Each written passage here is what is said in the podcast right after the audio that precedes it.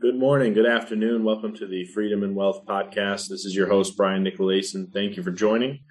Uh, today is February 14th, 2022, Valentine's Day. Happy Valentine's Day to everybody.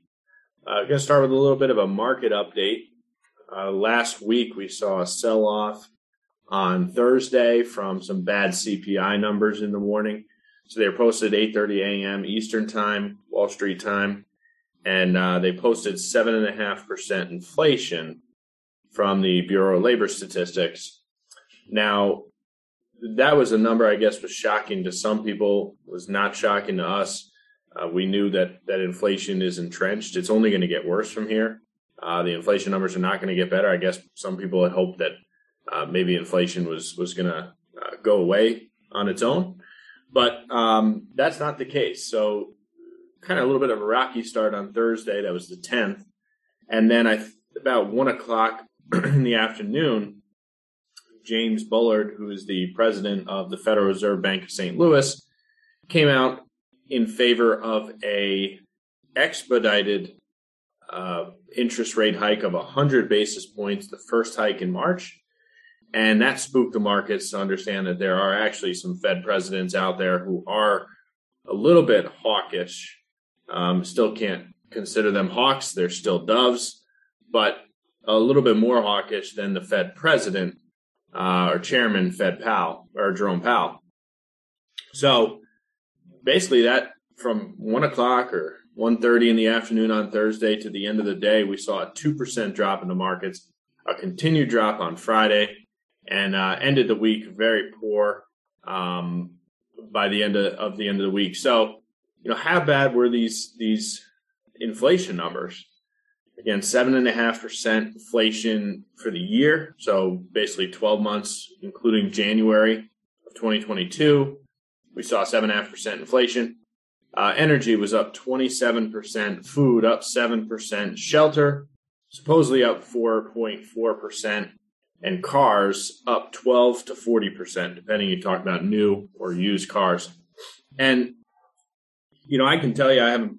Um, I actually did. We we leased a new car, but uh, I didn't buy any cars this year, so I, don't have any experience with that. I have plenty of experience with uh, food and energy, uh, as well as shelter. So the idea of food up seven percent. Um, again, I'm not sure where they got that number. I would I would guess it's a little bit higher based on my grocery bills, and it's always hard to try and figure out what what you used to pay and what you pay now. But uh, I can tell you, food is is incredibly expensive, especially you know meat. And um, you know, being that we do eat meat in my house, uh, that's that's been a big increase in cost. So that food number at seven percent is probably likely higher for most people. Uh, shelter up 4.4%. I think that's a really interesting one. Um, because what they use for shelter is they actually use what's called owner's equivalent rent. And what that is is they basically go out and they talk to a few homeowners and they ask them, okay, Mr. Homeowner, I know you don't rent your house, but if you did, how much more would you rent it for this year versus last year? And they expect a homeowner that has no experience renting their house uh, to try and imagine what they might rent their house for. I mean, it's the most ridiculous thing. You could use the price of homes, single family homes, or you can use rents or or some blend of the two. That would be a little bit that make a little more sense as far as uh, trying to figure out what what the increase in the cost of shelter was. But the government doesn't want to do that. They want to keep CPI down, so they use this owner's equivalent rent, which is basically a made up number, right? And that makes up I think thirty percent of the CPI. So in fact, if you look at a, website called Shadow Stats, I think it's shadowstats.com, a gentleman named John Williams. Let me just pull that up.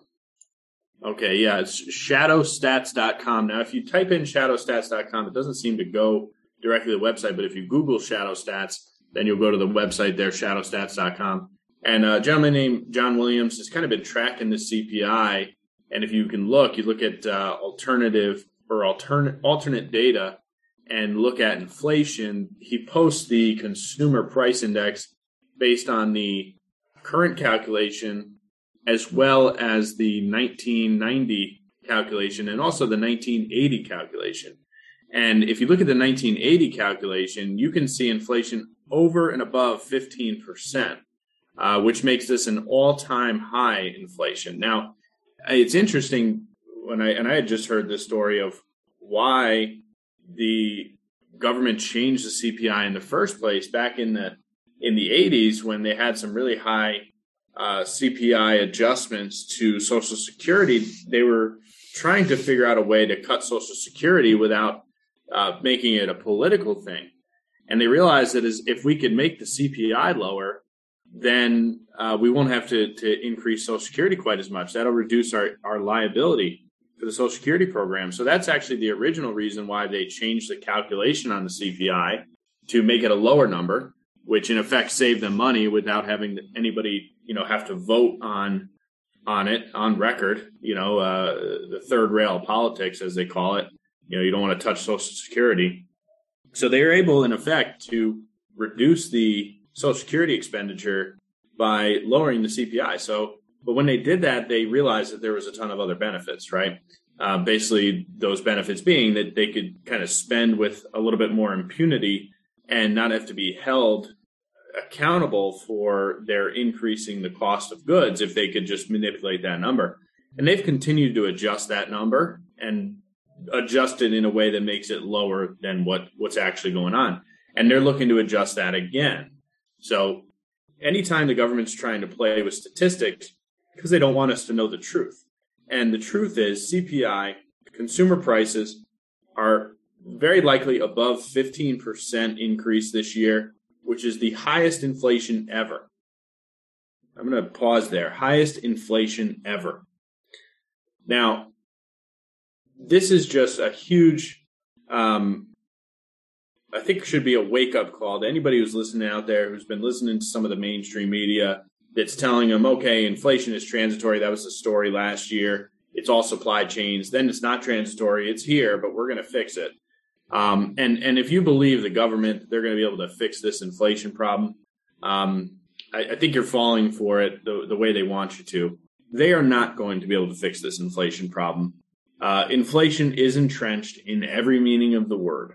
It is here in you you know you name it. It's it's basically an effect of printing money. I mean, printing money, you inflate the money supply, and then eventually it makes it to the supermarket, and the price of goods go up because in a, in a little just an example, if there was a little mini economy with two you know with um a hundred dollars in the economy, and there were two goods well, each good, assuming they were equal, would be worth $50. Well, if all of a sudden there's $200 in the economy, but the same two goods, then each good now costs $100, right? That's an increase in the cost due to an increase in money supply. And this happens when you print money and you tell people to stay home. They didn't increase production. There's no more goods to be to go around It's the same amount of goods, there's just more money. So in effect, you're going to have an increase in prices. Now, you know, cars, the price of cars going up, you know, again, 12 to 40%, whether it's a new car or used car. Um, those car prices are not going to go down. They might come down a little bit um, as as shortages start to uh, get fixed, but there are massive shortages in in all materials. I mean, you, we talk to people every day, clients in all industries, um, many of them in purchasing or, or on a management level. And every single person will tell us, you name a material, there's a shortage of it. Uh, and when you have this big of, of shortages, then that is entrenched. Um, there are there's problems with the production of goods, um, and that's going to maintain for years, for years to come. And and consumers' expectation of inflation also becomes a, a self fulfilling prophecy, if you will. You know, as somebody who maybe controls the pricing for cars sees everything else going up, they're going to increase the price of their cars um, because they need to make more money, and and it becomes a little bit of a, a snowball effect in that regard too. But I want to focus just a little bit on energy today because energy was up uh, 27%. It's been in the news because of the Russia Ukraine issue. You know, that oil's, I think it was you know, past $90 a barrel. Um, we're going to be well over $100 a barrel soon. And so oil is, is this metric that everybody looks at for you know, price increases. But if you actually look at the price of natural gas, uh, this is an interesting one. I mean, you see natural gas prices um, much higher than they were, you know, pre-COVID, right? I mean, pre-COVID, maybe three dollars and twenty-five cents, uh, whatever they call this here. Let's look at this. Um, so this is a natural gas kind of commodity index, and it was at you know all through 2017, 2018, 2019. It was you know in that three dollar range, or and then or three points, and then it obviously fell off here during COVID when there wasn't a lot of demand. But now we're up four dollars, four fifty, five dollars, five fifty, six. You're seeing this huge increase in this this cost of natural gas, and natural gas I think impacts so many people that it, it's pretty important. And I think I want to talk a little bit about this. You know, current political policy has an impact, right? So, you know, Biden gets elected and, and he gets elected with his base, you know, wanting to, to fix the climate problem. Um, and, and, you know, the, the Democratic Party has this big focus on environment and being green, uh, which I think, you know, is a little bit of, uh, maybe a game, if you will, to to just try and appeal to to the to the emotional side of the voters. But because look, it doesn't matter whether you're Republican or you know a Democrat. We all want you know to preserve nature the best we can. We all want a safe environment.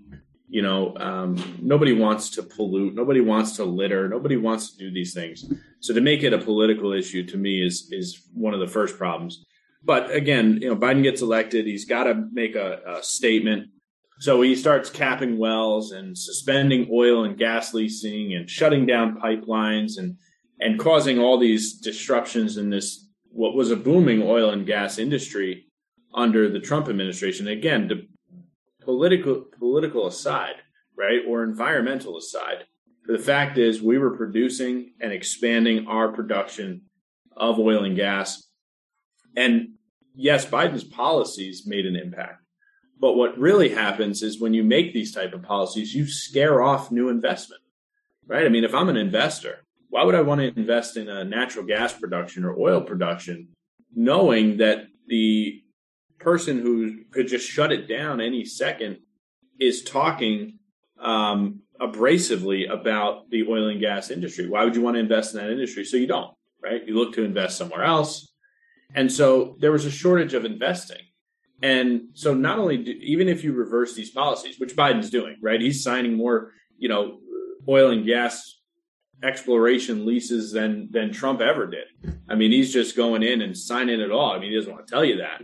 You know, the Dems don't want to tell you that because it's against what they, you know, trying to to do um, on the environmental side. But they need to do something. They're just trying to do anything to calm this inflation fire. Um, and they're getting rid of the gas tax, right? I mean, they're just doing anything they can to try and keep energy costs down, but they're never going to do it because even you have a you you've you shut down this new investment flow of capital, and so you now have this shortage of this natural gas, and you know this idea that renewable energy is going to give us all the energy we need, right? We're going to run on solar and wind and hydro. Um, by the way, nuclear is probably the best way to do it, but they don't want to do that because it's got you know again political ramifications. But it's it's one of the cleaner energy sources and and much more efficient than solar panels or or wind or hydro. So they want us to believe that this this some great ability for us to be on on solar panels right? Um, that is never going to happen first of all. I mean it, even if it did happen we would have to do so much to get to that point. You know, you, you see renewable energy making up very small percentages of our of our especially our electricity consumption. I mean, the majority of our electricity is coal, right? So to get off coal and to get all that to solar and then to take the natural gas portion and move that to electricity, I mean, you would have to basically put a solar panel on every single house, which means every single American would have to find a way to strip off their roof, put a new roof on, put the solar panels on, buy the solar panels, right? Or we have to subscribe to some SolarCity program, you know, and give Elon Musk all our money. So you basically have to go into every house, every piece of property that they have and put solar panels. I mean, you'd have to put so many solar panels out there, so many wind turbines just to get this to the point. And then you'd have to convert every house that runs on natural gas to electricity, right? And then you'd probably have to invest in a huge amount of batteries to try and, you know, store a little bit of electricity because, you know, the grid, otherwise there would be all these rolling outages in the grid.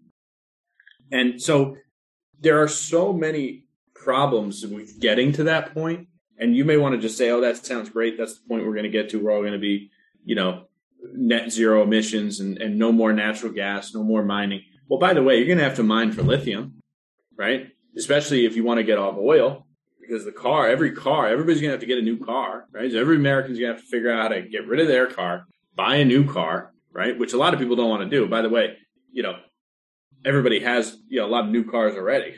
so why would you, you're going to have to, so you're going to have to somehow convince every American that they want to have to get rid of their gas powered cars and get an electric car. And then you, they all have to have lithium batteries, which I don't even know that there's enough lithium in the world to be able to give everybody a car. But even if you did, the lithium mining is extremely bad for the environment. I mean, you have to go into these rural areas in Chile and you know other places, South America, and basically destroy the environment. I mean, destroy the ecosystem, and then use 500,000 gallons of water uh, just to get one metric ton of lithium. Okay, so it's highly water intensive, which is a scarcity, right? It's horrible for the ecosystem. Now, by the way, and you want to do a bunch of solar panels, you're going to have to basically clear out huge pieces of land, right? What about all the animals and and the you know the, that that live on that that land?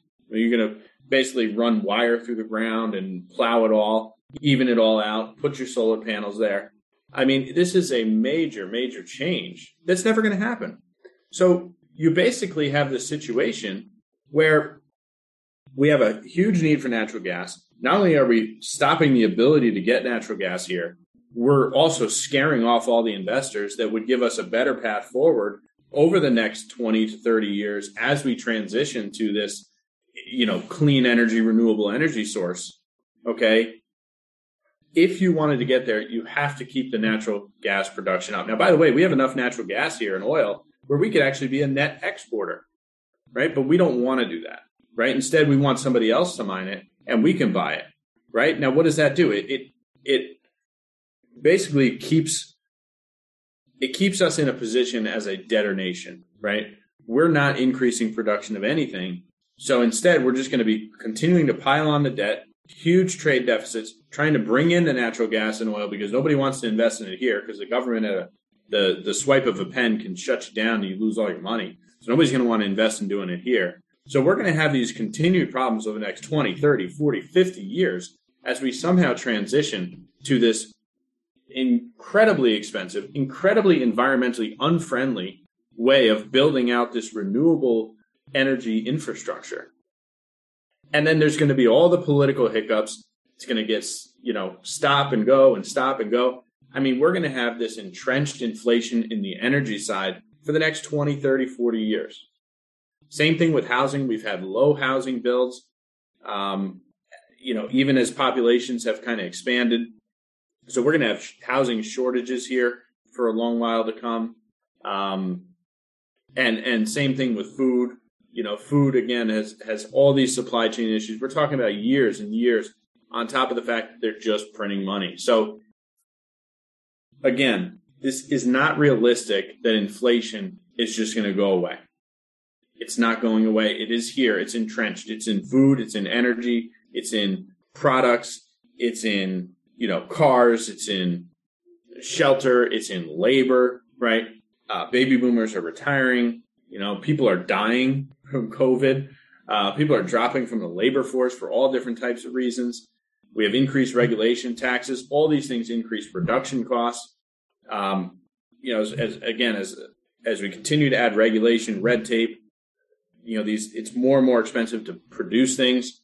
Um, so we have a building in inflation, not a decreasing inflation. So is the market scared about rate hikes because of entrenched inflation? Yes, and it should be. Rate hikes at 1% you know, 100 basis points in March, not even going to not even going to start to solve the problem. You know, we need rate hikes Paul Volcker style, right? Major, major rate hikes, huge tightening programs, um, all of which our economy cannot handle. Um, so we are in for extreme volatility as the Fed tries to do it.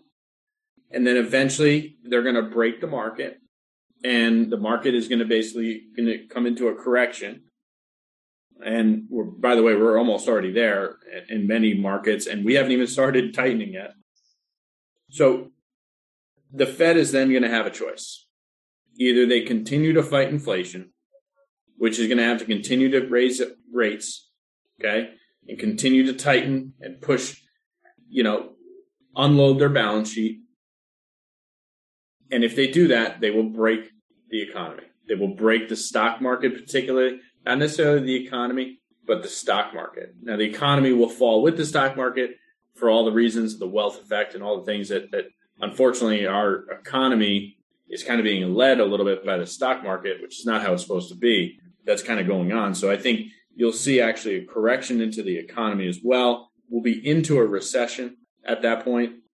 And then the question is do they keep going? Do they push us into basically a depression, which will take a long time to come out of it? But at the end of a 15, 20 year cycle, we could see a, a, a much better position with a with a stronger uh, government, a stronger dollar, and an ability to maintain our position. But we're going to have a lot of hard times. That is not politically popular. The Fed is not going to want to do that. Instead, they're going to want to make everybody happy, get rid of pain. Right? They don't want people to feel pain. So when they break the market, they're going to change their mind. So I think that's the more likely of the two is they actually end up changing their mind and reducing rates back down to zero, starting up a new QE program, printing a couple more trillion dollars, pushing us to 40 trillion, 50 trillion, 60 trillion in debt. And when they do that, that's even worse for the economy. Because when they start doing that, right? And and I call that backing down, right? Not being hawkish, being dovish, basically going back to zero. That'll be the last time they ever try and raise rates because they failed in 08, they failed in 2018, and they failed again. And they're going to fail earlier now than they did in 2018 because of the size of the debt and um, both on the federal side, but the corporate side as well. So they're going to fail earlier, and that might be the last time they ever try and raise interest rates, which means they'll be at zero interest. Okay. And you're going to start to see inflation start to spiral, right? And continue to go higher and higher and higher. And then people, investors around the world are not going to want to hold dollars. So when the Fed goes out with a, um, you know, an auction on new debt because the government's just going to be spending all these welfare programs and that, all all the like. When they go out with new debt, nobody's going to want it. Nobody's going to want a dollar denominated debt because by the time you get your payback, right? You buy a bond from the U.S. government, you hold it for 30 years. By the time you get it back, it's worth you know a 10% of what it was 30 years prior because of the inflation rate and it's at a low interest rate, you're going to start demanding a higher and higher interest rate as a global investor. And so the Fed is going to have to keep going in and buying and buying and buying to try and keep that that long end of the curve down. Again, the Fed can't change interest rates. They can guide interest rates. They can guide the short term of the curve with their Fed funds rate. But the long end of the curve, they control with their quantitative easing program by buying the debt and injecting money back into the market through the through the government and and directly through the banking system by buying mortgage-backed securities and that keeps interest rates down that purchase program is going to have to go larger and larger and larger and the corporations okay that are borrowing money at low interests right there's a huge number of corporations that borrow money to survive that borrow money to stay in business. They don't make money. They don't make a profit. I don't know what the percentage is. I think it's like 33% or something of all public companies don't even turn a profit, right? I mean, Uber, I don't know if they turn a profit yet, but that's a company that doesn't turn a profit. You know, um, there's a plenty of companies that don't return profits, and they're subsidized by investors, right? But they pay an interest rate for that. Well, as interest rates start to come up, right, naturally, the Fed's going to have to start buying buying other securities, buying corporate debt, right, buying corporate stock, okay, and then you basically have the government expanding into private enterprise and and taking over right? And you have this blend of corporate and government. And that really leads to a real bad problem, kind of a, uh, you know, banana republic, right? I mean, the, the, the government just prints a bunch of money, uh, or, you know, they just come out with a big spending bill and the Fed monetizes it. And they monetize the expansion of all these corporations, right? Um, but you're going to see in that case, you will see hyperinflation. Now, by the way, we're probably at hyperinflation already 15% inflation. We don't have 7.5% inflation. We have 15% inflation. We have a problem that is not going to be fixed by small rate hikes. So we're going to see continued volatility. Uh, and then the Fed's going to have a choice when they break the market. They're going to have to figure out what they're going to do. Um, and, you know, as an investment advisory firm, this is this is an extremely important stuff to understand you know, most investment advisors, and I deal with clients, thousands of clients I've done intakes for. The majority of them are not hearing from their investment advisors right now. Their investment advisors are not making any changes to the portfolio. They're planning on letting the portfolios go down 20, 30% if that's what happens, based on some idea that historical precedent is going to happen again, that somehow the market will just recover in short order when the only reason it recovered in short order in, in things like COVID was because the Fed came in and bought everything and printed a bunch of money and fixed the financial system. Okay? That doesn't have to happen again. And if that does happen again, we will see hyperinflation and and that's that's not good for anybody. That's not good for any company, any consumer. That's that's the that's the end, if you will, of you know the US dollar being the, the world reserve currency I mean, if they if they can't control inflation, and this they're at a tipping point right now, they're either going to do it, they're going to control inflation, and there are going to be major ramifications to the market. I mean, you can see 30%, 40%, 50% corrections that may not come back for 10, 15, 20 years. However, if they decide to not fight inflation, it's going to be a whole lot worse. So again, as an investment advisory firm, our job is to understand that we don't have to ride a market to the bottom. Uh, we have different ways of understanding what's going on in the market, um, investing in things that, that provide dividends. You know, we don't have to be only invested in the U.S., um, but we want dividends now. We want profit now. We understand there's a rotation from growth to value because they have higher price to earnings. They're going to be more impacted by rate hikes. So in the short term, we're really focused on the Fed. The rate hikes are coming, right? and they are going to cause volatility. They're going to cause negative pressure on the markets. We're aware of that.